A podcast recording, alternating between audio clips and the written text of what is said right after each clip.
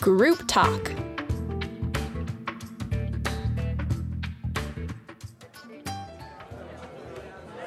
All right, you guys. So I'm a little tired of hearing about the financial crisis, but it is starting to affect me a little bit. So I was looking for some suggestions on ways I could change my life to save a few euros here and there. I don't know. It's, it's tough. Well, you got any ideas, Louisa? Well, you know, sometimes I think just something I've been doing recently is not, not going out for coffee. It sounds like a small thing, but if you add it up, you know, you could probably save yourself. Totally.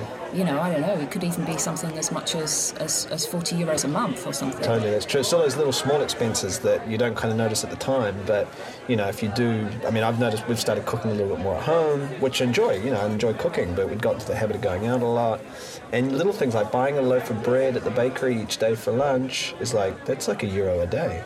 So that's like what 365 or 50. How many days are there in the year? What about holidays? Are you guys taking holidays this summer? Or are you going to stay home and enjoy the city quiet? Mm, a bit of both, I think. What are your plans, Louisa? I'm gonna I'm gonna stay home too, I think, and just try to Drink coffee. yeah drink, drink as much coffee as possible, totally free. Well, more or less. Well, I think, but if you save a little bits of money, then you can take a holiday. You can kind of splurge on something big.